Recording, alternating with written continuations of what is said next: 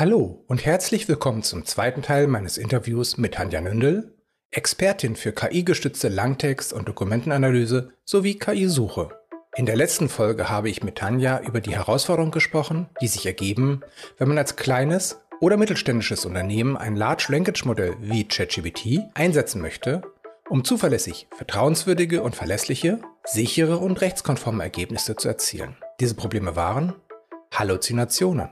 Also wenn sich LLMs Fakten ausdenken und diese erfundenen Daten dann in den erzeugten Texten mit realen Daten vermischt werden. Datentrennung. Wie kann ein großes Sprachmodell, das zum Beispiel mit den Daten eines großen Unternehmens mit mehreren Niederlassungen oder getrennten Bereichen nachtrainiert wurde, unterscheiden? Welche Daten zu welcher Niederlassung bzw. zu welchem Bereich gehören? Im ersten Teil des Interviews haben wir diese Punkte ausführlich vertieft. Wer also den ersten Teil noch nicht gehört hat, sollte ihn unbedingt zuerst hören. Als nächstes habe ich Tanja gefragt, wie die angesprochenen Probleme durch Retrieval Augmented Generation gelöst werden, angefangen bei der Datenrichtigkeit. Bei der Datenrichtigkeit sind wir dann wieder eben bei dem Bereich, wo kommen die Daten her? Also wenn du deine vertrauenswürdigen Daten hast, auf Basis derer du generieren kannst, dann hast du natürlich schon mal gewonnen. Mhm. Also in den allermeisten Fällen natürlich gewonnen. Das hängt natürlich immer noch davon ab, wie gut dein Suchalgorithmus dann letztendlich ist. Aber du hast ja die Daten, die sind ja da. Das heißt, du kannst jetzt sagen, hier, ich habe zum Beispiel meine Kommune, die möchte einen Chatbot haben und dafür möchte sie gerne aber auch noch die Webseiteninhalte oder Inhalte aus PDFs, die existieren. Ratsbeschlüsse, Bauausschusssitzungsprotokolle genau. Und sowas. Genau solche Sachen. Also einfach sehr, sehr viele textuelle Daten, mit denen du normalerweise ein Large Language Model nicht unbedingt füttern würdest, außer du möchtest es sehr spezifisch feintunen. Genau. Und diese Datenrichtigkeit kann dann dadurch eben in den meisten Fällen gewährleistet werden, dass du diese Basis hast. Ja. Dass du sagen kannst, ich generiere das jetzt nicht aus dem luftleeren Raum, einfach nur basierend auf den 70 Milliarden Parametern, die da bereits drinstecken, sondern eben genau auf dem Bauausschussprotokoll von 2023 im Mai, wenn gefragt wird, wie sind denn die Regelungen, welche neuen Regelungen wurden denn verabschiedet in diesem Ausschuss. Und beim Suchsystem habe ich ja anders als beim Sprachmodell auch noch viel Möglichkeiten, da in dieses Ranking der Ergebnisse einzugreifen. Also zum Beispiel zu sagen, neuere Protokolle schlagen ältere Protokolle, weil vermutlich im neueren Protokolle das aktuelle Wissen, die aktuellen Regelungen drin sind, während in älteren vielleicht schon überschriebene oder obsolete Regelungen drin sind. Und das kann ich ja beim Sprachmodell nicht, aber beim Suchsystem kann ich das machen. Das kannst du bei einem Suchsystem machen, natürlich. Viele Suchsysteme bieten das ja auch explizit an, dass man eine Facettierung hat. Also diese Facettierung ist am Ende ein Filter, den du drüberlegen kannst, wo du auch sagen kannst, ich möchte nur bestimmte Quellen haben, wenn zum Beispiel bestimmte Themen angesprochen werden. Sagen wir, es wird aus einer bestimmten Stadt abgefragt, wie sehen denn die Jahresumsätze von dort und dort, dieser und jener Firma aus? Und da möchtest du ja zum Beispiel niederlassungsbasiert dann vielleicht die Jahresumsätze. Das heißt, wir kommen jetzt langsam schon in den Bereich der Datenkapselung. Genau, das ist schon der nächste Bereich, wieder nämlich die Datenkapselung. Was am Ende ja eigentlich nur heißt, wie können wir denn einzelne Daten vor unberechtigtem oder unpassendem Zugriff einfach schützen? Das kann halt einerseits sein, dass es der falsche Kontext ist oder dass es die falschen Benutzer sind.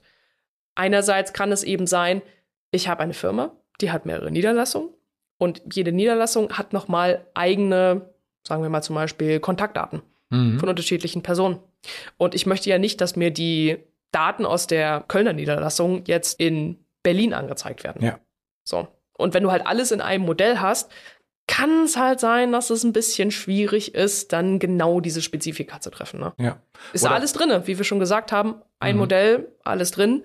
Und du musst am Ende darüber entscheiden, an welcher Stelle setze ich was ein. Und dadurch kannst du natürlich mit so Retrieval Augmented Generation sagen, ich habe hier genau die Daten, es wird aus diesem Bereich zugegriffen, ich setze einen Filter davor in meinem Suchsystem, bitte nur Daten bezüglich dieser und jener Niederlassung anzeigen, bitte nur Daten aus diesem und jenem Zeitraum anzeigen lassen.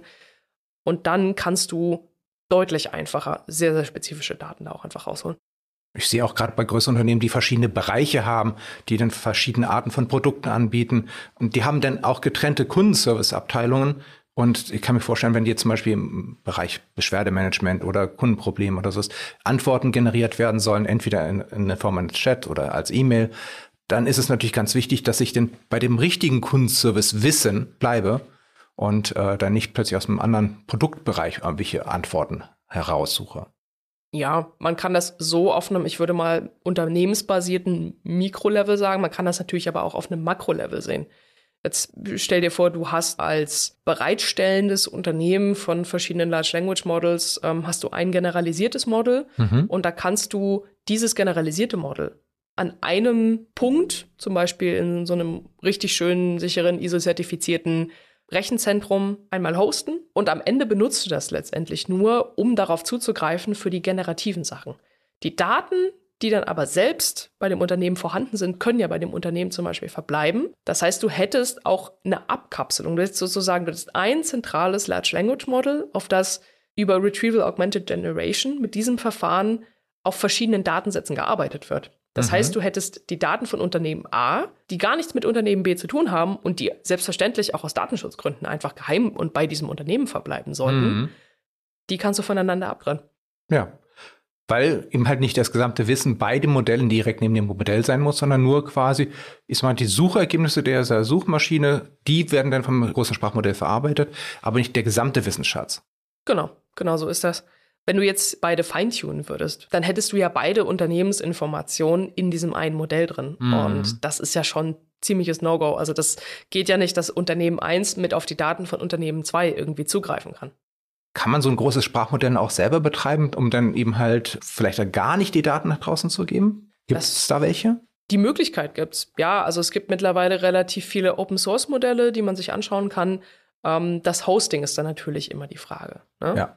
Also du musst immer damit rechnen, dass du deine Kosten natürlich halt erhöhst, wenn du das Ganze selbst hosten möchtest, als wenn du jetzt zum Beispiel ein Modell bei einem entsprechenden Anbieter irgendwo anders. Ja. Es ist hardwarehungrig, klar. Ja. Diese Modelle sind sehr hardwarehungrig. Am Ende ist aber die reine Inferenz. Also Inferenz ist ja der Bereich, wenn wir sagen, wir haben die Nutzung des Modells. Genau, die Nutzung des Modells, die Ausgabengenerierung des Modells, nicht der Trainingsbereich, ist am Ende ja häufig eine Abrechnung basierend auf diesen entsprechenden Tokens. Also, dass du sagst, ich generiere hier etwas und es wird halt pro, sagen wir, 1000 generierten Tokens oder sowas abgerechnet.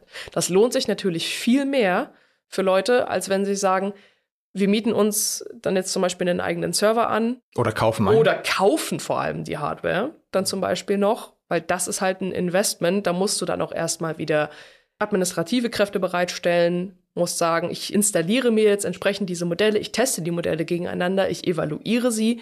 Ich lasse das Ganze in verschiedenen Varianten laufen, um zu schauen, was ist denn jetzt nun das Beste für meine entsprechenden Anwendungsfälle. Da ist es am Ende halt einfacher, wenn du sagst, ich trenne das Modell und die Daten, die darunter liegen, einfach so ab, dass die Daten halt auch bei mir verbleiben. Ja. Gerade das ist ja nochmal ein richtig wichtiger Punkt, womit wir halt auch schon zum dritten Punkt kommen, nämlich dem Datenschutz an sich. Wir haben in Europa und halt auch insbesondere in Deutschland die Besonderheit, dass wir erhöhte Datenschutzanforderungen haben. Das gegenüber heißt, dem Rest der Welt. Gegenüber dem Rest der Welt, vor allem insbesondere gegenüber den USA, wo ja viele dieser Sprachmodelle eigentlich auch herkommen. Also wir haben heute das Problem, dass wenn wir die Schnittstellen von OpenAI zum Beispiel nutzen, am Ende Daten in die USA geschickt werden. Ja. Und solange das passiert, kannst du da keine internen, eigentlich geheimen Unternehmensdaten anbinden. Selbst bei solchen relativ unschuldigen Sachen wie ein Chatbot kann ja der Mensch selber sagen, ja, ich habe die und die Krankheit und heiße so und so und was kann man da jetzt da tun? Dann würde ich ja schon Krankheitsdaten nach Amerika schicken, also hochsensible Daten. Genau, also hochsensible Daten kannst du natürlich mit einer gewissen Anonymisierungsschicht versuchen vorher auszuschließen, aber auch da hast du natürlich wieder einen extra Aufwand. So, und wenn du jetzt genau diese ganzen Nutzer- und Anwendungsdaten eben in die USA schickst, da sagt die DSGVO dann irgendwann oder auch andere europäisch basierte Acts und ähnliches sagen dann halt so, hey, halt, stopp. Ja. Machen wir mal lieber nicht. Und da muss man halt eine Lösung finden, die sich auf den europäischen oder insbesondere in unserem Fall auf den deutschen Raum bezieht. Guckt, dass man seine Large Language Models zum Beispiel von deutschen Servern beziehen kann. Selbst wenn es nur, in Anführungsstrichen, die Inferenz, also die letztendliche Ausgabegenerierung ist. Von Training und von wo liegen die Daten, fangen wir gar nicht erst an. Also das muss ja eigentlich dort verbleiben, wo es eigentlich ist. Ne? So, und dann hast du im Zweifelsfall ein sicheres, ISO-zertifiziertes, europäisches oder deutsches Rechenzentrum, wo du dieses Modell liegen hast, wo im Zweifelsfall auch nichts reingeht und nichts rauskommt, außer halt den reinen Ausgaben über möglichst sichere Kanäle. dann hast du schon mal richtig viel gewonnen, was so den Datenschutz betrifft. Ja. Und das ist mittelstandsgeeignet. Das heißt, das kann sich eben halt auch ein typischer Mittelständler leisten. Im Gegensatz zu, ich meine, so eine Hardware sich anzuschaffen oder zu mieten, das geht schnell dann auch in die Zehntausende. Und dafür, dass das im Normalfall oder bei vielen Firmen dann halt sehr viel Ruhezeiten hätten, keine Auslastung hätte. Deswegen ist dieses servicebasierte Prinzip in diesem Fall wahrscheinlich wirklich unschlagbar gut. Ja, und man muss natürlich auch bedenken bei der ganzen Sache, es sind ja häufig Daten, die schon vorhanden sind, aber viele Unternehmen, also gerade so von dem, was ich in meinem Arbeitsalltag mitkriege, sagen, wir haben die und dann sind die aber mal hier und dann dort und an dieser Stelle und am Ende fehlt häufig so eine gewisse Wissensmanagementstruktur auch und eine Herangehensweise, wie man mit dem verfügbaren Wissen im Unternehmen auf eine zentralisierte Art umgeht. Ja. So, und wenn du sagst, ich möchte diese Sachen woanders verfügbar machen, schärft das natürlich das Bewusstsein auch nochmal dafür, was habe ich denn eigentlich? Wo liegt das denn alles? Wie kann ich denn ein Wissensmanagement aufbauen? Wie kann ich das als System so zugänglich und so nutzbar machen, dass es allen möglichst viel Mehrwert gibt? Das heißt, wenn jetzt die Situation ist, ich möchte das machen, ich weiß, ich habe viele Daten, wäre wahrscheinlich ein Schritt, so ein zentrales Wissensmanagementsystem, ein zentrales Suchsystem aufzubauen.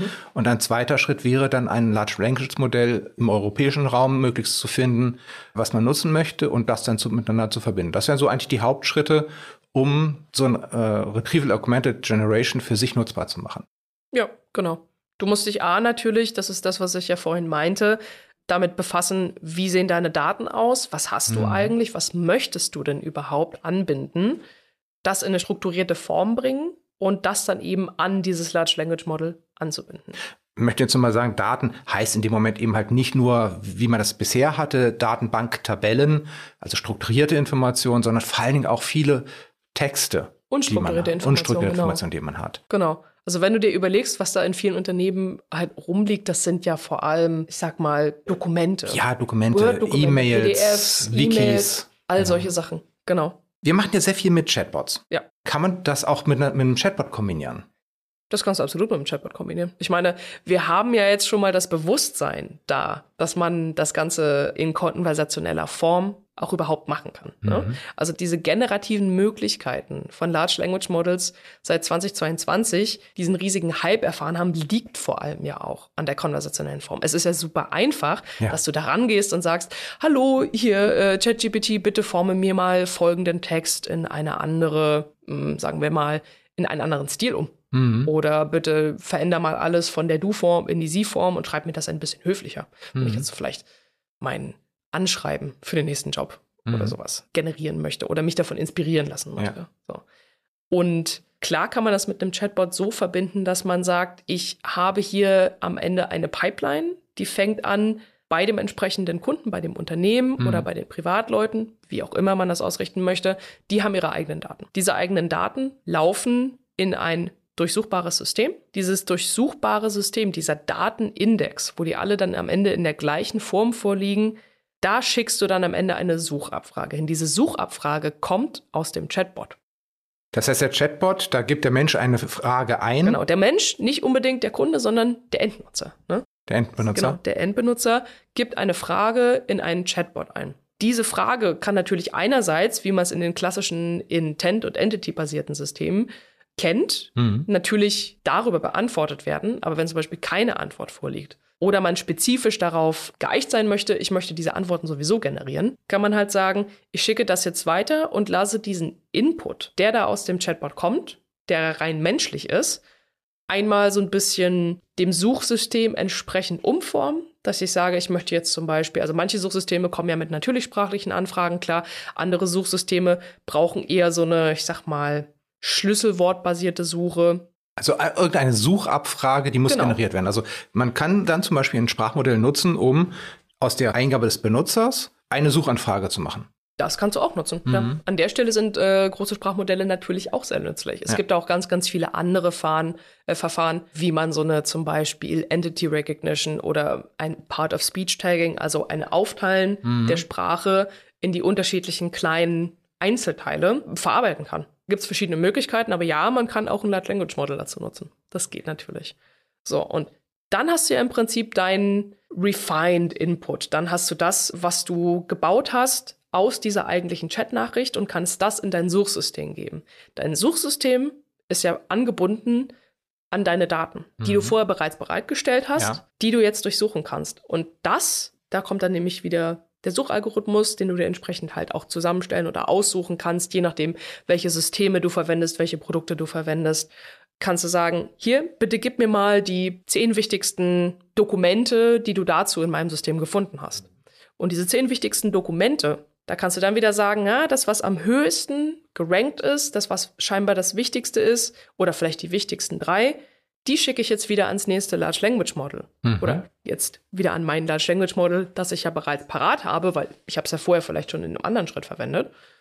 Und das ist dann wieder die nächste Abfrage an das Large Language Model. Und die kann zum Beispiel über Prompt Engineering dann so verändert werden, dass du sagst, bitte fasse mir folgenden Text im Hinblick auf diese und jene Faktoren oder diese und jene Fragen zusammen. Und da sind die relativ gut drin. Und dann hast du am Ende eine generierte Antwort nach deinen Vorstellungen, die du im Chatbot wieder an den Endbenutzer zurückspeisen kannst. Ja.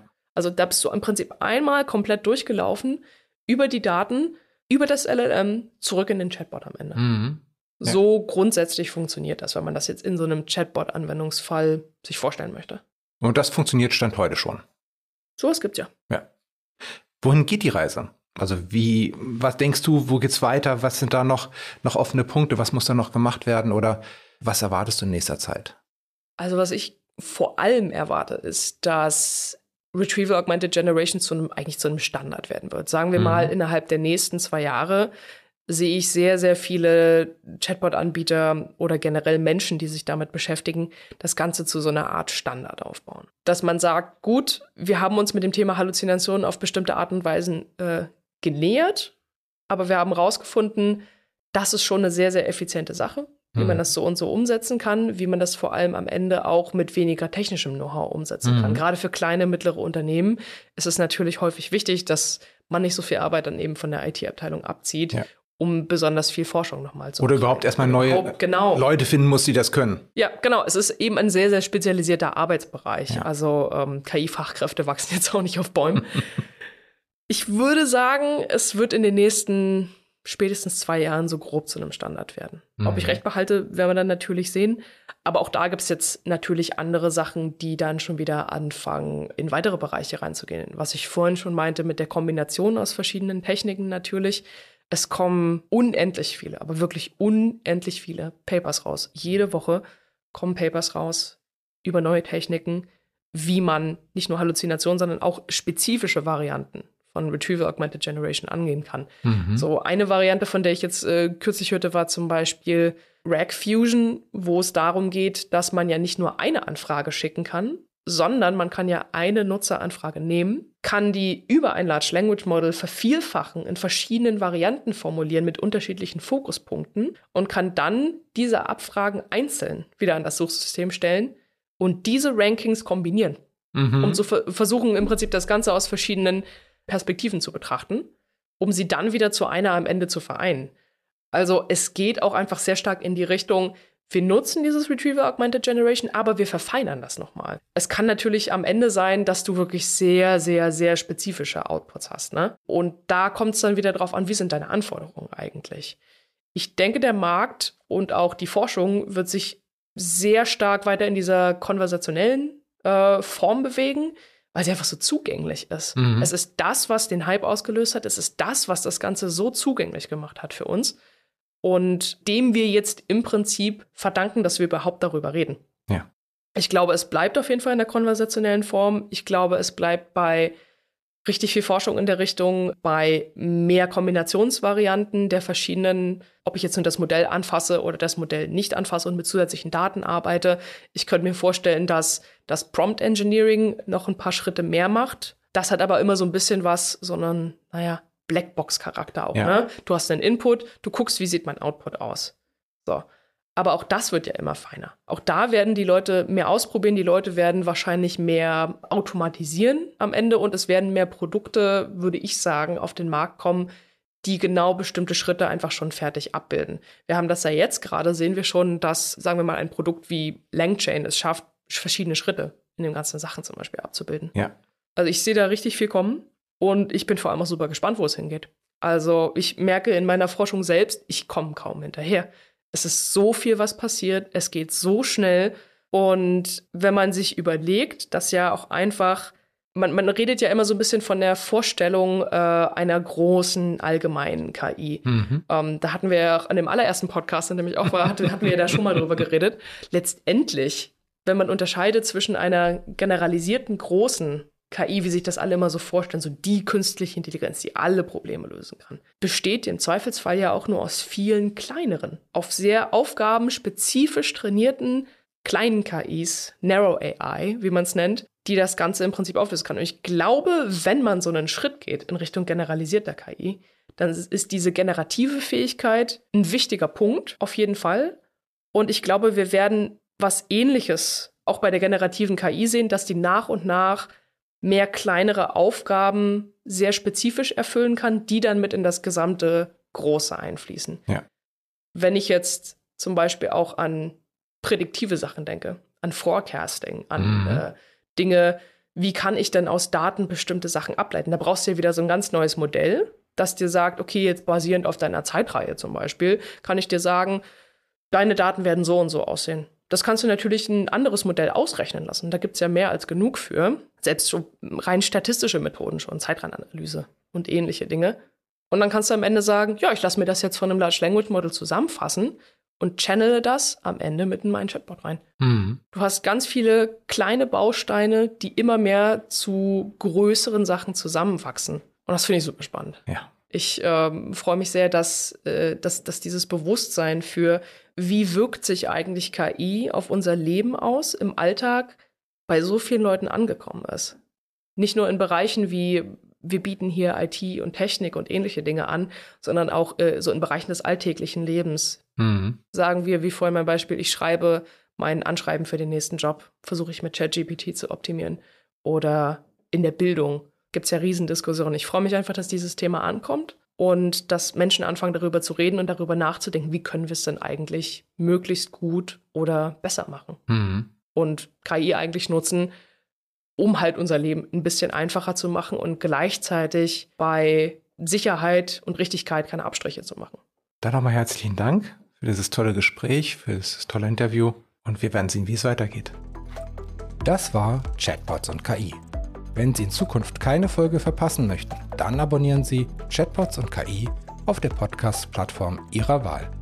Der Podcast wird präsentiert von Asono. Wir entwickeln Chatbots, mit denen sich Menschen gerne unterhalten.